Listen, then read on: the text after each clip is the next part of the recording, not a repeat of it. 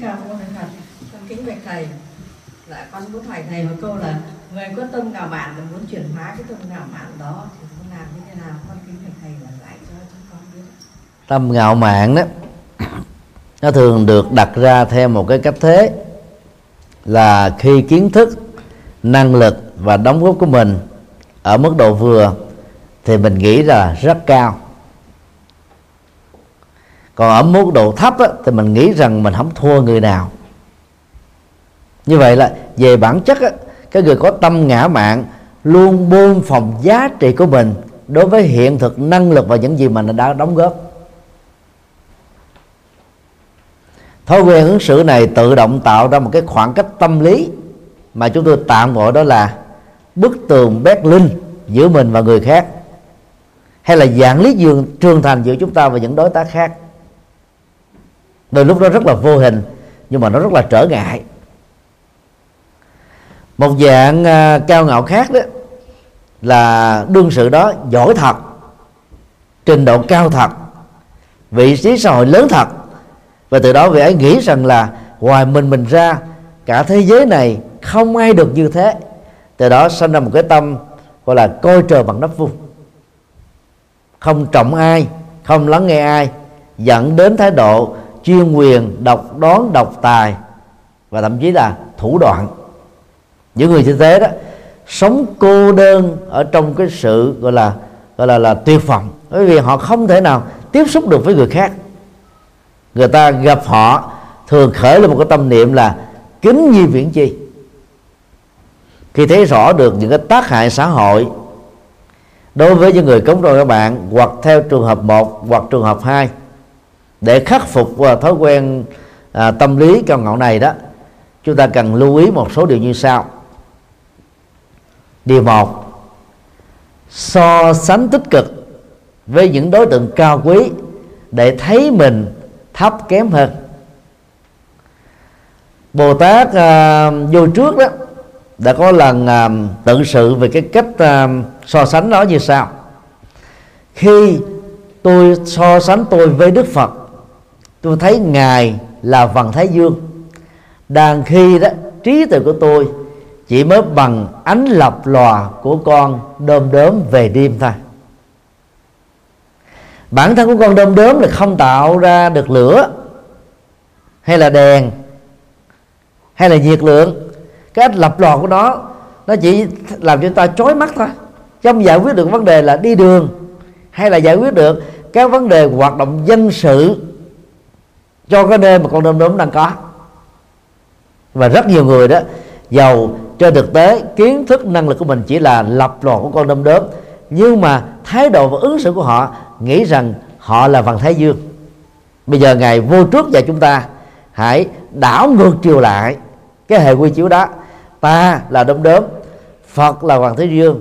Cho nên đó các kiến thức mình có được à, những năng lực mình uh, sở hữu những đóng góp mà mình đã thực hiện so với đức phật các bậc mười vĩ nhân những nhân vật uh, thiên tài nhân tài ta còn phải học rất nhiều điều. Và vậy đó không có lý gì mà chúng ta phải tự cao ngạo hoặc là cao ngạo với tha nhân. Điều hai đang lúc so sánh mình với người khác đó nếu tự mình đề cao mình người ta sẽ đè về mình xuống. Biết khiêm tốn thì người ta sẽ nâng mình lên. Cái tương quan của xã hội là thế. Dĩ nhiên trong cuộc đời cũng có những con người, lúc nào cũng thích chù dập, chà đạp lợi dụng người khác để mà họ họ được nổi lên như là một cái chủ nghĩa cơ hội. Số đó không nhiều. Còn trong ứng xử đó, không phải chúng ta giả vờ như thế. Cứ sống khiêm cung, chân thành, giản dị, bình dân, nhưng mà sâu sắc, thì chúng ta dễ dàng đắc nhân tâm và công việc quản trị dưới trướng của cái nhân tài khiêm tốn đó, phần lớn là thành công rất là mỹ mãn. Ai rơi vào cái bình cao ngạo đó, phải đặt ra cho mình một câu hỏi là, tôi muốn được thành công hay là tôi muốn chỉ được mọi người gọi là khen hảo mình ở trước mặt? Khen hảo có gì khó đâu. Cái mục đích của kiếp người là thành công và từ cái thành công đến làm cho cái gì đó trở nên cao quý hơn chứ còn có kiến thức bằng làm gì hết, thì giống như là đặt một bảo vật ở trong một viện bảo tàng, hoàn toàn vô ích. Điều ba, nhẩm câu nói trong dân dân Việt Nam. Vỏ quýt dày có móng tay nhọn. Mặc dầu thành ngữ này thường sử dụng cho tình trạng đó, ở trong xã hội, thành phần đó là ma đầu này sẽ có một cái người cao cơ hơn để trị. Nhưng mà chúng ta có thể sử dụng trong ngữ cảnh khác. Nếu mình cao cũng có người khác cao hơn. Núi cao rồi lại núi cao chập trùng. Đó là quy luật thôi. Cho nên, ai dại dột lắm mới cho rằng là mình là đỉnh cao của sắn tròn ốc về trí tuệ. Mình là đỉnh cao sắn tròn ốc của sự phát triển. Không bao giờ có chuyện đó. Nếu có chăng nó cũng chỉ là tạm thời thôi. Biển học thì mênh mông. Sức người thì có giới hạn. Do đó những gì mà chúng ta sở hữu được đó, chẳng qua chỉ là một mớ kiến thức. Có thể là hữu dụng hoặc có thể là chưa hữu dụng thôi. Cho nên để khắc phục được cái tâm cao ngạo chúng ta nên học lời đức phật dạy đó. Đây là lá mà đức phật nắm ở trong lòng bàn tay là rất ít so với hàng vạn chiếc lá được rơi ở rừng cây như vậy, cái mục đích của kiếp người là phải làm sao có được những cái gì đó nó thực tiễn và có giá trị. Cái biết của con người có thể là vô tận, nhưng mà đức phật đó chọn lấy những cái biết nào thật sự là mang lại hạnh phúc cho số đông, cho con người thiết thực ở hiện tại này thôi. Cho nên, kiến thức của chúng ta có được phải nhắm vào cái mục tiêu phụng sự đó. Đa khi có rất nhiều người có kiến thức, nhưng mà trên thực tế không làm được việc gì hết á. Thì cái giá trị kiến thức nó nằm ở đâu? Có đáng cái gì đâu mà phải đi cao ngạo. Nhiều người không có đến bằng cử nhân, đã trở thành tỷ phú, triệu phú, mà dưới trước của họ đó, có thể có hàng trăm hoặc là hàng ngàn các tiến sĩ, các giáo sư hàng đầu các lĩnh vực làm việc thì sao? Như vậy, kiến thức học đường chỉ là một phần. Kiến thức thực tiễn đó lại là phần quan trọng hơn những người làm ăn giàu về kinh tế đó là có kiến thức về thực tiễn. Hỏi họ lý thuyết về kinh tế, họ không biết. Các giáo sư đại học về kinh tế, thậm chí các giáo sư đoạt giải Nobel về kinh tế, về làm kinh tế là họ thua xa những nhà kinh tế này. Đó là hai vấn đề mà chúng ta phải phải thừa nhận thôi. Như vậy, bằng nhận thức này đó, chúng ta sẽ thấy là trong bất kỳ một lĩnh vực nào chúng ta cũng còn có hàng trăm, hàng dạng điều để học. Và ở phương diện đó, những người khác, chuyên gia về nước ngoài xứng đáng làm thầy của chúng ta. Như vậy, về phương diện A, nhân vật A này nổi trội. Về phương diện B, các phương diện khác, ông ấy trở nên là bình thường. Có gì đâu mà cao ngạo. Mình hơn người khác bậc A, thế giới hơn là mình đó là hàng vạn cái bậc B. Nhận thức từ đó thì chúng ta thấy là cái mình đạt được là rất nhỏ. Cho nên thay vì cao ngạo, chúng ta cảm thấy hay xấu hổ và nỗ lực học tiếp, học nữa, học mãi. Học đến lúc không còn cái gì để học nữa. Đạo phật gọi đó là bực có trí tuệ vô học. Tức là trí tuệ đã được được đến cao rồi. Khi mà toàn bộ các nguyên nhân của khổ đau và các cái biểu hiện của khổ đau đã kết thúc, thì lúc đó một bậc chứng thánh mới thật sự là đặt cái nhu cầu về sự học hỏi xuống và ở góc độ này bậc trí thành thánh đó hoàn toàn không cao ngạo chân thành giản dị bình dân dễ gần gũi khiêm tốn khiêm cung. Đó là cái còn đi đường đi của tâm linh Phật giáo. Cho nên uh, ai có thói quen hơi hơi hơi ngạo hơi cao đó có thể uh, tham khảo những điều vừa nêu. Rồi uh, nỗ lực để vượt qua cái cái cái trở ngại về cá tính của riêng mình. Nhờ đó, sự thành công của họ trong cuộc đời chắc chắn sẽ được đảm bảo hơn. Xin đi câu hỏi khác theo ờ, theo con được biết á thì người chết á trong 49 ngày thì có thể là đi chuyển kiếp chúng ta đi là đi ờ, đầu thai thì con thấy mấy người mà cứ nhập xác về lâu lâu là cứ xưng là che là mẹ là 10 năm 20 năm để nhập vào người đó thì con cũng cũng thỉnh thầy với đạo Phật để à, phân biệt đâu là lời Phật dạy và đâu là những cái à, thông tin được đồn thổi trong dân gian. Thì người tu học Phật á, cần biết cái học thuyết tái sinh trong ba trường phái Phật giáo. Trường phái một Phật giáo nguyên thủy còn được gọi là Phật giáo năm truyền. Thì sau khi trút hơi thở cuối đời nếu không uh, sống lại lần thứ hai trong vòng tích tắc, người đó đã có mặt trong bào thai của một người mẹ hay là giống thái, giống cái, theo nghiệp thiện hoặc là nghiệp ác. Như vậy, trung bình 10 tháng sau, trường hợp sanh non là 8 tháng rưỡi, sanh muộn là 10 tháng 12 tháng, người chết đã trở thành một cậu bé hoặc là cô bé. Hôm qua thầy đã nói tại chùa Hòa Lạc, giờ xin lặp lại lần nữa đối với một người nam qua đời thì thông thường hình thức tái sanh của người đó sau 10 tháng cũng là cậu bé nam. Đối với một người nữ vừa chết, thì thông thường giới tính tương lai sau 10 tháng là cô bé nữ. Những người nam nào trong quá trình sống chán cái thân nam, muốn được thân nữ, được mọi người thương yêu, chiều chuộng o bế, nhất là ở phương tây mà đang khi cái tính nam đó không thay đổi thì khi chết á, tái sanh làm thân nữ mà tánh nam cho nên trở thành ô môi.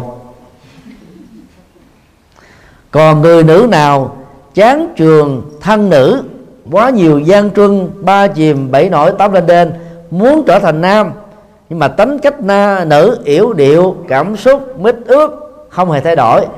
Sau khi chết đầu thai làm thân nam mà tánh nữ cho nên trở thành bd đó là hai giới tính ngoại lệ. Còn đại đa số đó, thì chúng ta giữ nguyên cái giới tính. Nếu cái đời sống nhân cách của mình là ở mức độ trung bình.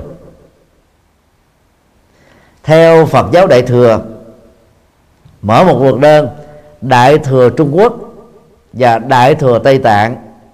Còn Đại thừa Ấn Độ không có quan niệm này. Thì sau khi chết, thời gian muộn nhất để tái sinh là 49 ngày như vậy, lấy 49 ngày, tức là một tháng và ba tuần lễ, cộng với 10 tháng, thì trung bình là gần 12 tháng. Sau khi chết, người đó phải tái sinh thôi. Chúng tôi tạm lý giải tại sao có học thuyết 49 ngày như thế này. Bởi vì theo luật tái sinh á, cái tâm và tổng thể nghiệp của người mới chết đó và cái mẫu số nghiệp của gia đình mà về sau này người ấy làm con và cặp vợ chồng năm nữa đó làm cha mẹ, phải có một cái biên độ là gần giống nhau để sinh ra. Chúng ta chấp nhận và chịu trực tiếp cái gen di truyền về ADN dẫn đến cái vóc dáng, màu sắc của dòng họ tộc mình. Rồi đồng thời, chúng ta chấp nhận cái cộng nghiệp quốc gia, cộng nghiệp cộng đồng cộng nghiệp họ tộc và cộng nghiệp của gia đình đó.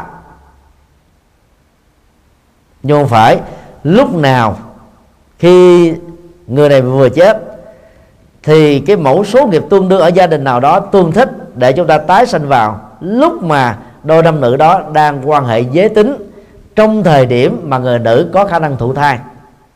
Cho nên đó trong lúc mà chưa tìm được những cái hoàn cảnh mà mẫu số nghiệp tương đương đó người ta phải gá đại vào trong một bào thai nào đó. Sau đó vì không thích hợp, cho nên nó dẫn đến hiện tượng hoặc là sảy thai hoặc là phá thai. Cho nên hương linh lại tiếp tục tái sinh thêm một lần nữa, một lần thứ ba, lần thứ tư, cho đến lúc tìm được một mẫu số nghiệp tương đương như vừa nêu. Và cái thời gian để diễn ra cho tình huống này đó, nhiều nhất là 49 ngày. Thực ra, đây cũng là cách nói phòng hờ thôi. Để cho người thân hỗ trợ những nỗ lực cần thiết cho sự tái sanh sớm và có giá trị của những người qua đời đối với Phật giáo Tây Tạng, một trường phái đại thừa theo mật tông, thì từ học thuyết 49 ngày đó, Phật giáo Tây Tạng mới phát triển thêm cái học thuyết chuyển di tâm thức.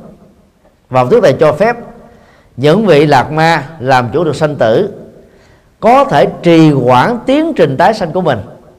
Cái là sau khi chết thay vì là 10 tháng đến 12 tháng, có người kéo dài 3 năm 4 năm 5 năm, cho lúc nào đó tìm được một gia đình mà cha và mẹ đang hành bồ tát đạo, để sự có mặt của người này trong gia đình đó được dễ dàng chấp nhận cái cơ hội phục hoạt với cái vai trò hướng dẫn tâm linh trong một ngôi tự viện nào đó thuộc bốn trường phái của Phật giáo Tây Tạng.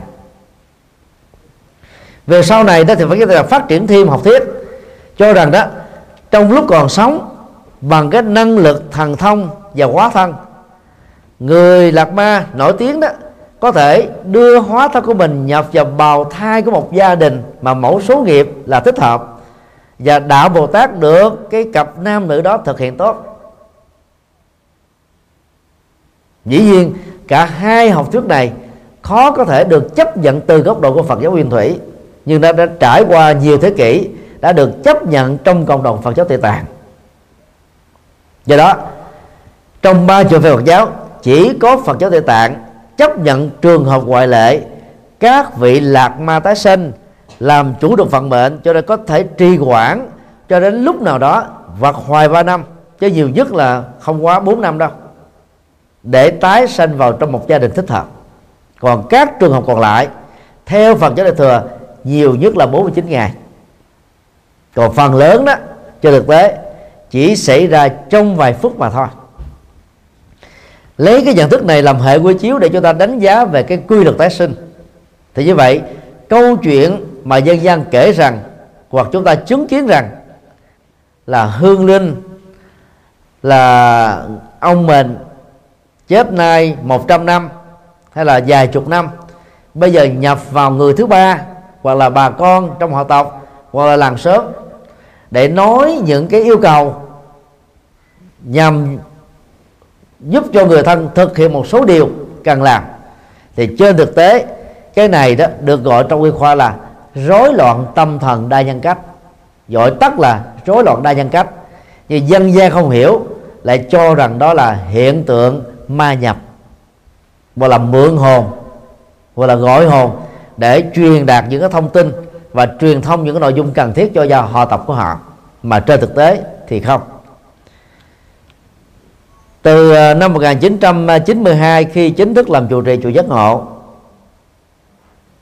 ngoại trừ ờ, 7 năm rưỡi học tại Ấn Độ, cho đến hiện nay chúng tôi là người chuyên điều trị về chứng bệnh này. Đối với những người bị rối loạn đa nhân cách ờ, nặng đó, thì họ thường xưng họ là thánh, có người là phật là bồ tát, có người là tôn ngộ không nếu là người theo các tôn giáo khác, chẳng hạn như thiên chúa giáo thì họ xưng họ là chúa giêsu hay là đức mẹ maria, vân vân. Càng xưng mình ở vai vai vị và ngôi ngôi vị của các bậc thánh trời phật, thì chúng ta biết là cái rối loạn tâm thần này quá nặng.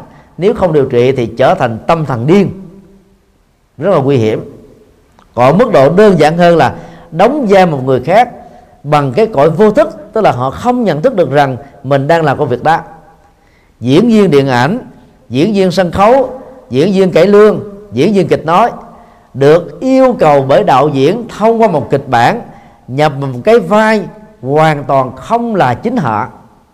Như vậy bằng cái cái nghệ thuật diễn xuất, họ làm cho chúng ta nghĩ tưởng rằng diễn viên này cũng chính là đương sự thật ở trong câu chuyện. Khi rời khỏi cái vai mà họ tập diễn và họ đang đóng, họ sống lại với cái vai thật của họ cho nên họ được xem là người bình thường, không bị rối loạn. Đối với trường hợp đó đó, chúng ta đừng hỏi họ là chết lúc nào, chết ở đâu, có nguyện vọng gì. Chỉ cần một thông tin mê tín đó trỗi dậy thôi, họ sẽ ứng xử giống như một con ma và thậm chí còn xuất sắc hơn thế. Lúc đó đó, dắt lắc tay, vỗ tay gọi tên thật. Rõ đèn tiêu ngoại vào gáy cổ. Để giúp cho đương sự quay trở về với giới thế hiện thực, thì họ không còn cơ hội để nhập giai nữa. Làm việc này mấy chục năm, bao giờ chúng tôi cũng có được kết quả chỉ trong vòng nhiều nhất là 5 phút đối thoại thôi. Phần lớn, một, hai phút thôi. Đương sự phải thừa nhận rằng họ bị rối loạn đa nhân cách à. Nếu lúc đó họ không có bình tĩnh nữa, do tâm thần đang diễn ra thì lời khuyên tốt nhất trong tình huống này là người thân phải dẫn bệnh nhân đó bệnh viện tâm thần gấp để điều trị y khoa. Uống thuốc khoảng vài ba ngày, họ ngủ ly bì, sau đó phục hồi được sức khỏe do hết mất ngủ. Thì hãy dẫn đến chùa gặp chúng tôi thêm lần thứ hai hoặc lần thứ ba, tư vấn, rồi hướng dẫn, tập luyện, điều trị. Thì cái cơ hội dứt điểm luôn bệnh này là khá cao. Cho nên à, là người tu học Phật đó chúng ta không nên tin vào hiện tượng ma nhập vào con người. Vì trong một cơ thể theo cấu trúc Đức Phật nói có năm yếu tố thân thể cảm giác tri giác tâm tư nhận thức tồn tại thôi. Bốn phương diện sau thọ tưởng hành thức bao gồm tri giác à, cảm giác tâm tư nhận thức đó, nó là những cái biểu đạt thông qua hệ thống thần kinh, có thần kinh trung ương, thần kinh ngoại biên, thần kinh tứ chi, thần kinh cảm xúc. Và không thể có một hệ thống thứ hai tồn tại trong một cơ thể người. Về phương diện y khoa, về phương diện Phật học là không thể chấp nhận được. Chỉ có một bộ não tồn tại, và bộ não đó tác động lên hệ thống thần kinh để dẫn đến các cái phản ứng giác quan đôi mắt thấy là thị giác, tai nghe là tính giác, mũi ngửi là là là khú giác, lưỡi nếm là vị giác, thân xúc chạm là xúc giác. Cho nên trong một cơ thể chỉ có một tâm thức, tức là một con người tồn tại duy nhất mà thôi. Không bao giờ có hai tâm thức tồn tại cùng một lúc. Chuyện đó không bao giờ có, dầu là ngoại lệ. Thì đó là cái nhận thức cơ bản để chúng ta không tin vào hiện tượng ma nhập nữa. Và ai bị như thế nên hướng dẫn đến à, đến đến các chùa gặp các thầy có kinh nghiệm về vấn đề này. Và tuyệt đối không được dẫn đương sự đến những nơi như sau. Thầy à, bói toán thầy pháp thầy phong thủy thầy địa lý thầy đồng bóng thầy nhân điện thầy ngoại cảm và những thầy tu Phật giáo thiếu kinh nghiệm về lĩnh vực này. Vì đến những chỗ này người ta sẽ nói cùng một thông tin là người thân chết chưa siêu cần trợ giúp của gia đình, cho nên mới hiện hồn về để nói những điều cần nói. Đó là những kiến thức căn bản. Là do à, quý vị nào biết thân quen của mình ở Việt Nam mà bị, thì à, lấy số điện thoại của thầy 0908 3160 hẹn giờ trước để được điều trị miễn phí mà cơ hội hết bệnh là rất cao. Không phải tự khoe vì đã có trên dưới hai chục năm kinh nghiệm rồi. Ngoài trừ đương sự đã trải qua giai đoạn trở thành điên thì bó tay chống cơm. Xin đi gọi hỏi khác Đức Ca Mâu Ni Phật, ờ, kính bạch thượng tọa cho con xin hỏi ờ, có thí dụ có hai người Phật tử đi vào chùa, một người thì thường xuyên đọc kinh, cũng như là thư kinh nào cũng có thể là thuộc, nhưng một người không biết chữ thì vô chỉ A Di Đà Phật thì bạch thượng tọa. Thì hai người đó thì so sánh xin kính thượng tọa cho không biết là hai người đó cái cân bằng nó như thế nào. Hai trường hợp nhưng mà có thể xảy ra bốn tình huống. Và để hiểu cái sự cân bằng đó như thế nào chúng ta thử phân tích bốn tình huống như sau. Tình huống một người chỉ vô chùa niệm phật. Nhưng mà không có bất kỳ một kiến thức nào hết về Phật pháp. Sống thuần túy về tín ngưỡng và rất là chân thành trong các việc mà mình làm. Giàu không hiểu biết sâu về Phật giáo, nhưng họ vẫn là một thiện nhân. Và tấm gương trói sáng của họ có thể làm cho rất nhiều người Phật tử khác noi theo.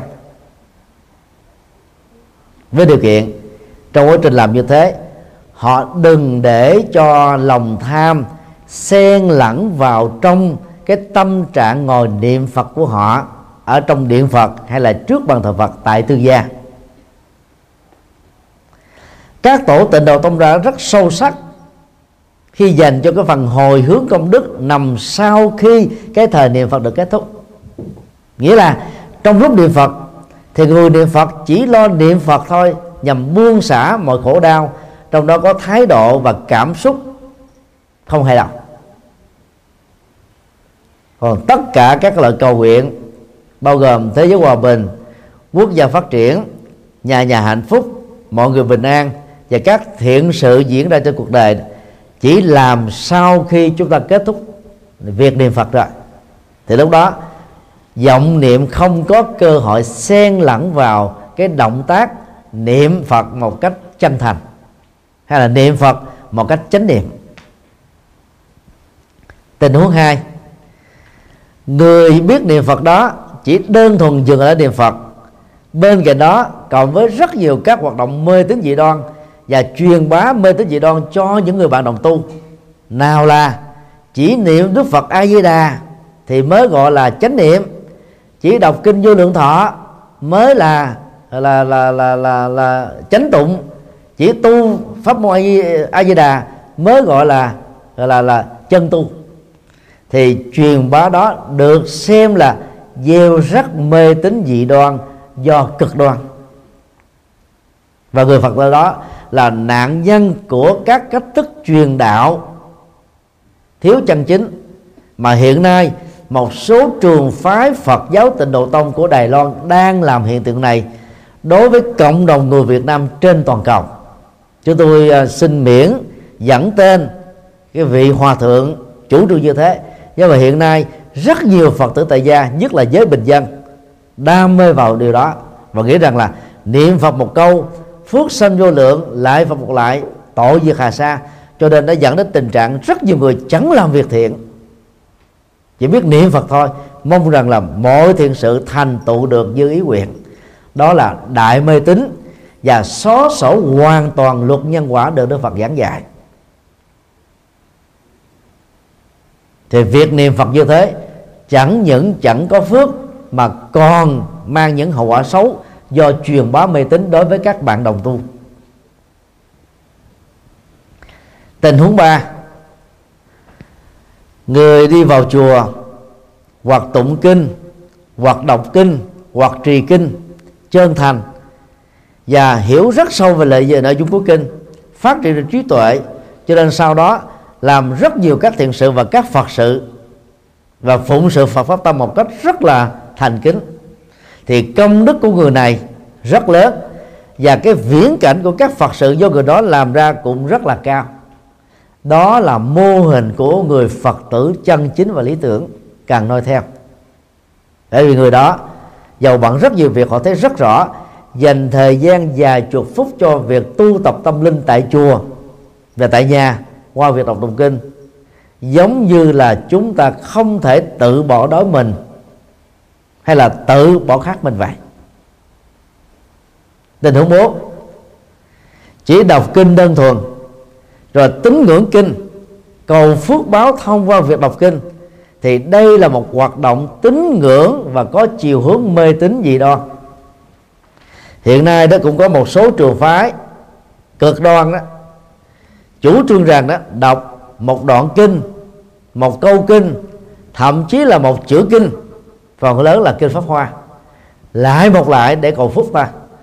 Đang cái kinh pháp hoa đó là kho tàng triết lý sâu sắc, giúp cho ta nhận diện được rằng là chúng ta có cái kho tàng tiềm năng tính Phật, có bào thai Phật, để chúng ta không tự khinh thường chính mình không mặc cảm tự ti, phát triển cái nhân cách vĩ đại và cao thượng để trở thành Phật trong tương lai.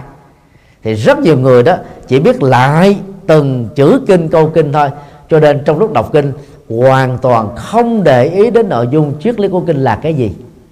Vì lại như thế là có thời giờ đâu mà đọc, mà nghiền ngẫm, mà tu tập. Cho nên trở nên vô ích. Ai thích lại Phật mỗi ngày có thể dành ra 49 lại là trung bình. Lại chậm rãi, hít thở, phối hợp với khí công. Ta đạt được ba giá trị. Thứ nhất là giá trị sức khỏe do vận động toàn thân từ động tác lại Phật.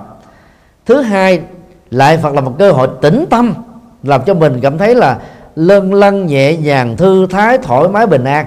Và thứ ba là Phật là cơ hội để cam kết từ bỏ việc xấu và chuyển nghiệp xấu bằng các việc làm lành cho nên lại Phật như thế là có được ba giá trị trong một.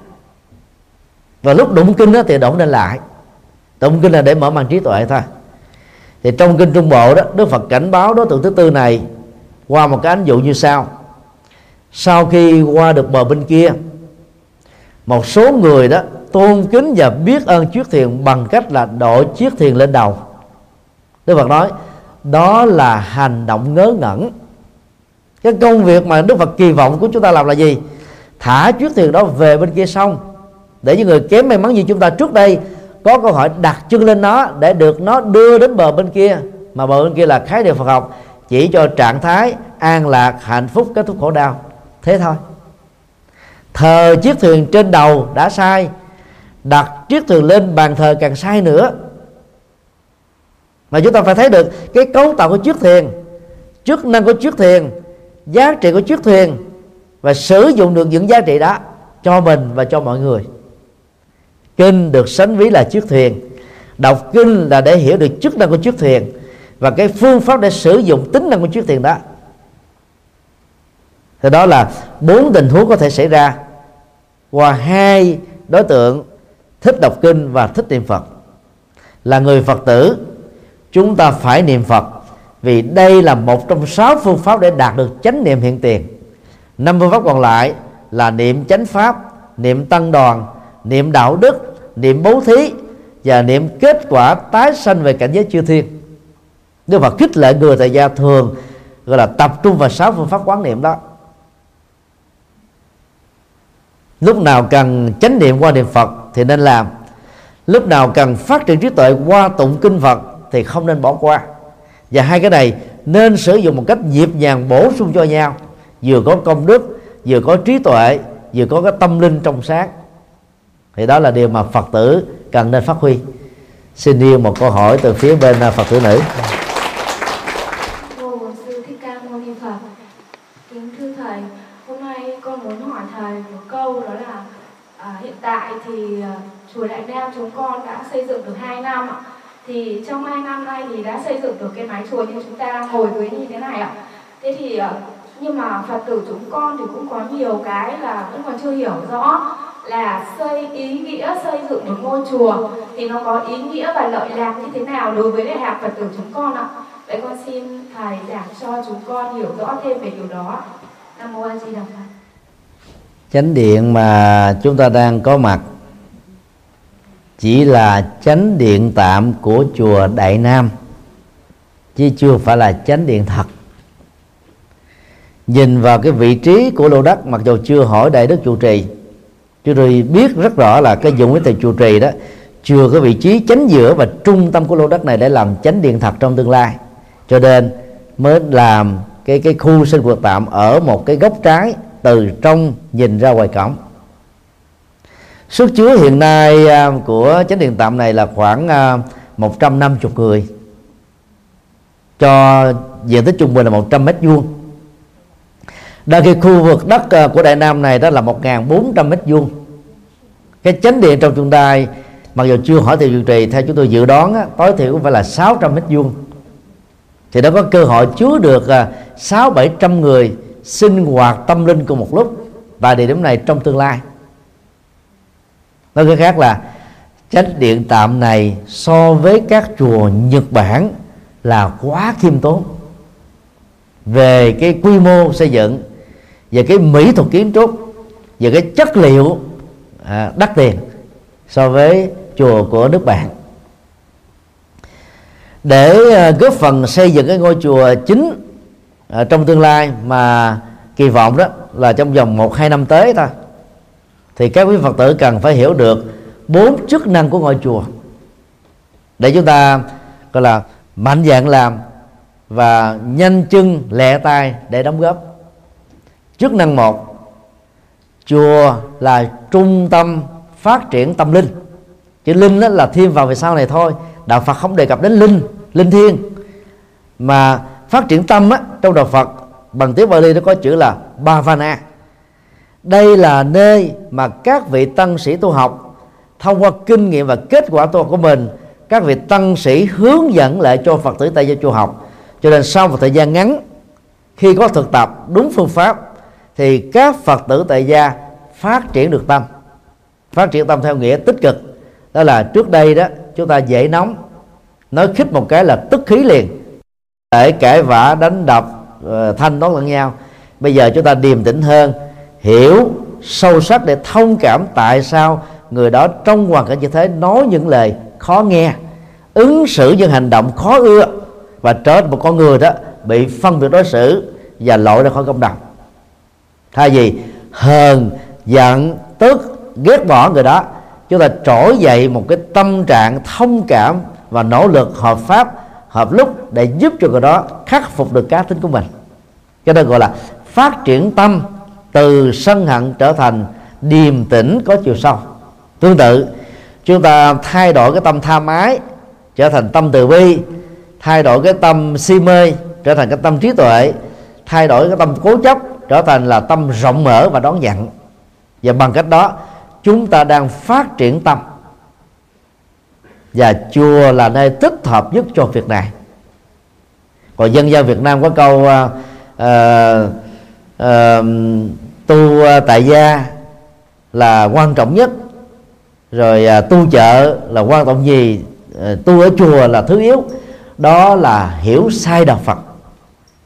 Một hiểu sai khác nguy hại hơn tu tại tâm. Cái đó không đúng. Tu tâm thì đúng còn tu tại tâm thì biến tâm trở thành một trạng ngữ nơi chốn. Đang khi tâm là đối tượng mà nó có nhiều mất xích khổ đau bám vào nó. Tu tâm có nghĩa là thay đổi và chối, cắt hết các cái chối buộc đó để tâm được tự do tâm được hạnh phúc tâm được thảnh thề cho nên phải tu tâm mà cái không gian để cho việc tu tâm tốt nhất được xem chính là ngôi chùa. Chức năng hai chùa đó là cái trung tâm sinh hoạt văn hóa và xã hội. Thời đức phật cũng như là thời nay tại các nước theo phật giáo nam truyền bao gồm tích lan, thái lan, miến điện, lào, campuchia. Thì các cái hoạt động xã hội, phần lớn là diễn ra trong khuôn viên của một ngôi chùa. Cho nên từ lúc còn ở trong bào thai, cho đến lúc qua đời đó, cái sinh hoạt một kiếp người gắn kết với ngôi chùa và không thể tách rời được.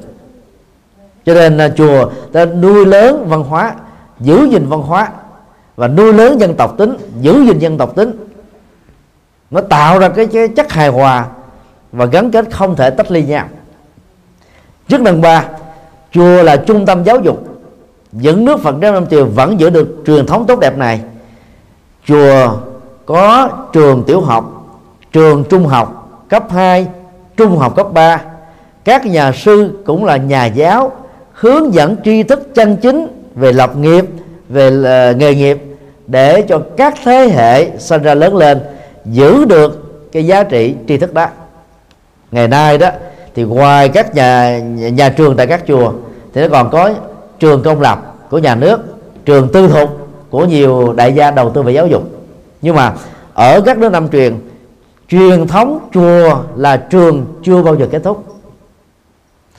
Đài Loan là nước hiện nay, trong nhiều ngôi chùa lớn đó, có các cái trường trung học mà con cái của các gia đình đại gia chính trị và đại gia kinh doanh gửi gắm đến để học. Và họ tin rất rõ là ngoài cái kiến thức học được từ thầy cô giáo tại trường, thì học tại chùa đó, các cháu còn học được nhân cách, đạo đức, lòng biết ơn, tâm tri ơn và những ứng xử cao thượng trong cuộc đời. Cho nên, họ đã dành nhau mà gỡ con em mình vào chùa học. Và thứ tư chùa còn là nơi hoạt động từ thiện, một cái hoạt dụng của lòng từ bi để giúp cho các mảnh đề bất hạnh đó được cái cái nguồn an ủi và giúp đỡ cần thiết. Các nhà sư trụ trì tiếp nhận những cái nguồn đóng góp của các phật tử tại gia, rồi trao lại cho những người có nhu cầu. Các hội đoàn xã hội ngày nay cũng bắt chước làm việc đó. Nhưng mà cái niềm tin đối với các hội đoàn không thể nào bằng với niềm tin mà các phật tử dành cho chùa được cái lương tâm của các nhà sư. Làm tốt việc đó hơn là những người tại gia. Cái đó là bốn cái chức năng căn bản. Cho nên khi xây chùa đó, chúng ta phải thấy rất rõ việc thành tựu cho các chùa không phải là dành cho các ông thầy ở, mà là để cho cộng đồng đạt được bốn giá trị tâm linh, đạo đức, xã hội và giáo dục, cũng như là từ thiện do đó mỗi khi có cơ hội chúng ta nên đóng góp cho việc xây dựng chùa. Và việc này đó thầy, thầy xin đề nghị như sau. Mỗi một gia đình tốt hơn nữa là mỗi thành viên trong mỗi gia đình nên có một ống heo công đức. Ở đây mua con heo không biết khó không? Có thể mình lấy cái hình thức nào tương đương. Thấy à, các chùa Nhật Bản họ bán cái, cái khung à, gỗ tịnh tài đó nhỏ nhỏ hai tấc à mà bỏ vô mất ra không được. Thì à, quý bà khi đi chợ còn dư tiền lẻ đó thay vì thói quen mình mua kẹo mà ở Nhật này bánh kẹo nhiều lắm cho con cháu mình ăn sau một thời gian là chúng rụng sạch hàng tiền đạo. Thì hãy bỏ số tiền đó vào trong cái à, cái thùng gỗ tịnh tài. 6 tháng sau cầm cái thùng gỗ đó lên cúng dường cho thầy à, à, nhuận phổ. Chúng ta không phải mất thêm một khoản tiền nào khác đó và bằng thói quen có ý nghĩa đó ngôi chùa tương lai tại tại đây. Sẽ có ý nghĩa giống như cái tính từ của chùa đại nam. Đại đó là lớn. Nam á, có thể hiểu như là việt nam. Giống như ngày xưa nước việt nam chúng ta gọi là đại cồ việt cồ là lớn nè đại là lớn. Đại cồ là lớn gấp đôi. Vì mình đứng gần bên anh trung quốc là hung hăng, thì phải tự hãnh diện tự hồng là đại cồ việt chứ. Chứ mà mặc cảm tự ti với cái anh hung hăng đó là có nước à, trở thành nô lệ thôi. Cho nên chùa bây giờ vẫn còn nhỏ nhưng mà thầy chùa trì đã nghĩ đến tương lai là đại nam nó phải lớn phải to. Cho nên nó có khó khăn cỡ nào đi nữa. Khi đến chùa quý phật tử ra về nhớ là móc sạch tiền ra.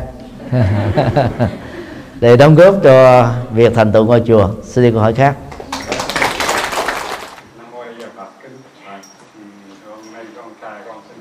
nay con cũng nghe là trong chùa hay thường thờ là sẽ là Phật. Là thường nhắc đến là bảo vật của Đức Phật. Nhưng mà con có nghe qua một số giảng sư á, thì cái nói là đó chỉ là một sự bịa đặt của à, viên chùa mà thôi. Cho nên là con cảm thấy có một sự mâu thuẫn đá tranh nên à, xin thầy giải thích dùm cho là mọi người à, trong tiếng uh, Bali đó xá lệ đó à, vốn là chữ hán được phiên âm từ chữ Sariya. Nghĩa đen của từ này đó là cái phần là xương tro còn lại sau lễ hỏa thiêu. Ngữ nghĩa đó nó phát xuất từ cái bối cảnh văn hóa đó tại ấn độ cổ đại. Cho đến bây giờ đó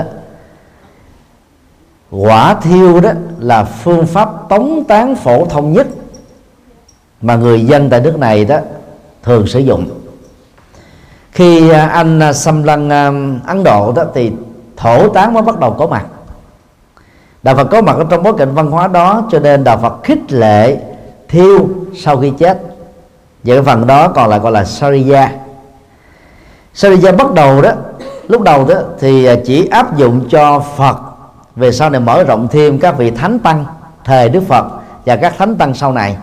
Sau đó đó, chúng ta phát hiện thêm là trong xương tro còn lại của các vị tăng sĩ có những cái hình thù rất đặc biệt, cho nên vẫn được gọi chung là xá lệ. Khi gắn xá lệ với chữ Phật, qua cái thuật từ xá lệ Phật đó, thì chúng ta phải hiểu rằng đây là di thể sau khi thiêu từ cơ thể của Đức Phật theo lịch sử, được ghi nhận lại trong kinh Đại Bát Niết Bàn xá lệ của Đức Phật đó được chia làm 8 phần. Mỗi một phần đó dâng cho một vị vua là đệ tử của Đức Phật, về nước của họ xây tháp đá để tôn thờ. Cho đến thời điểm hiện nay là năm 2015 chỉ mới có bốn tráp xá lệ thật của Đức Phật được khai quật. Thứ nhất là hai tráp xá lợi thật của Đức Phật được khai quật ở Kavilavastu phía Ấn Độ, tức là Ca Tỳ La Vệ.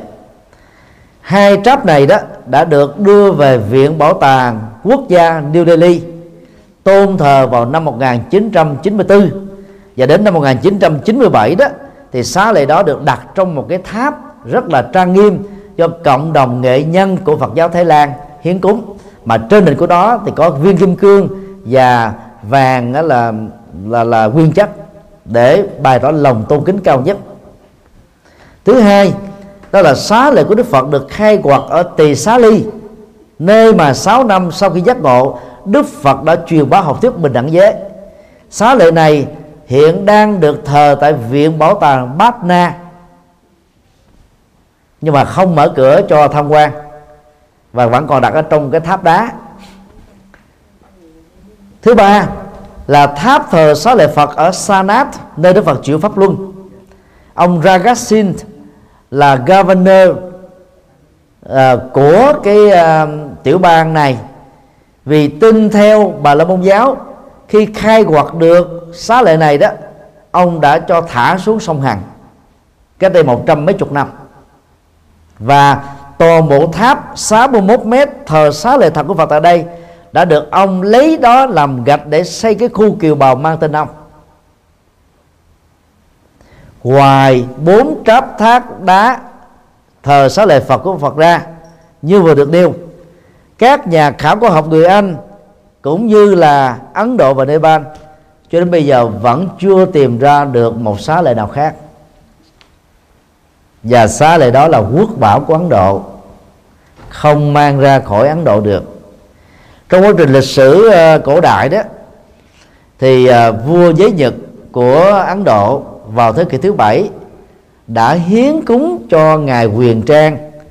Vào đầu thế kỷ thứ bảy một viên xá lệ răng Phật để mang về Trung Quốc. Và đồng thời đó vua Ấn Độ cũng hiến cúng một viên xá lệ răng Phật cho đất nước Tích Lan. Hiện nay đang thờ tại chùa xá lệ răng Phật ở Colombo ngoài ra đó những nơi còn lại phần lớn chỉ là những truyền thuyết về xá lệ Phật. Còn ở tại à, Miến Điện thì họ hãnh diện có xá lệ tóc của Đức Phật. Vì thương gia dân cúng cho Đức Phật bánh à, bánh sữa vào tuần lễ thứ bảy sau khi ngài giác ngộ. Và họ là hai thương gia cư sĩ đầu tiên của Đức Phật. Và họ đã được Đức Phật tặng cho một vài viên tóc và mang về theo truyền thuyết được thờ cho đến ngày hôm nay. Ở những nơi còn lại trên hành tinh này, cho đến bây giờ đó, Thái Lan đồn đãi là có vài trăm ngàn viên xá lợi Phật, Campuchia vài trăm ngàn viên, Miến Điện vài trăm ngàn viên, Việt Nam trong vòng 7 năm trở lại đây cũng có vài chục ngàn viên rồi. Cái đó chúng tôi tạm gọi là xá lợi niềm tin. Tức là do niềm tin người ta đang nghĩ tưởng và truyền bá như thế. Còn động cơ thì mình phan đề cập đến còn xá lệ thật á, phải được kiểm chứng bằng việc giám định ADN xác định gen di truyền của cái xương đó với dòng họ Sakya mà hiện nay vẫn còn sống ở tại Nepal và Kathmandu thứ hai cái công nghệ C14 sẽ giúp cho chúng ta xác định được niên đại ra đời của các xá lợi này. Việc đó đối với học ngày nay là chuyện quá dễ dàng không có khó khăn như ngày xưa các xá lợi thờ tại viện bảo tàng quốc gia New Delhi đã trải qua hai cái kiểm chứng này. Còn những nơi thuộc là xá lợi niềm tin hoàn toàn không hề trải qua kiểm định như thế. Cho nên chúng ta không nên đi truyền bá về các xá lợi đó. Còn xá lợi thật của Đức Phật là cao quý, nhưng không có nghĩa nó là tất cả. Cho nên trong kinh điển đề thừa đó, có lẽ thấy rõ về cái truyền thống tín ngưỡng về xá lệ đối với ngài về sau mà Đức Phật đã dạy học thuyết ba thân. Trong đó, pháp thân là học thuyết quan trọng nhất. Pháp thân có nghĩa đen là thờ chánh pháp, tức là lời dạy cao quý của ngài, bao gồm chân lý và đạo đức, như chính thân thể của ngài vậy. Nơi nào có thờ chánh pháp, thực tập chánh pháp, truyền bá chánh pháp trong các chùa hoặc là ngoài cộng đồng, nơi đó thân phật vẫn tiếp tục hiện hữu với chúng ta đó là một học thuyết rất sâu sắc, rất thực tiễn. Các quý phật tử nên chú trọng về phương diện thứ hai này. Và để phương diện thứ hai này được thành tựu đó, thì chúng ta phải có ngôi chùa hoàn chỉnh, có tăng ni tu học, có kinh nghiệm hướng dẫn để cho chúng ta phát triển được các giá trị cao quý từ việc tu học Phật. Chân chính mà ra? Xin đi câu hỏi cuối cùng.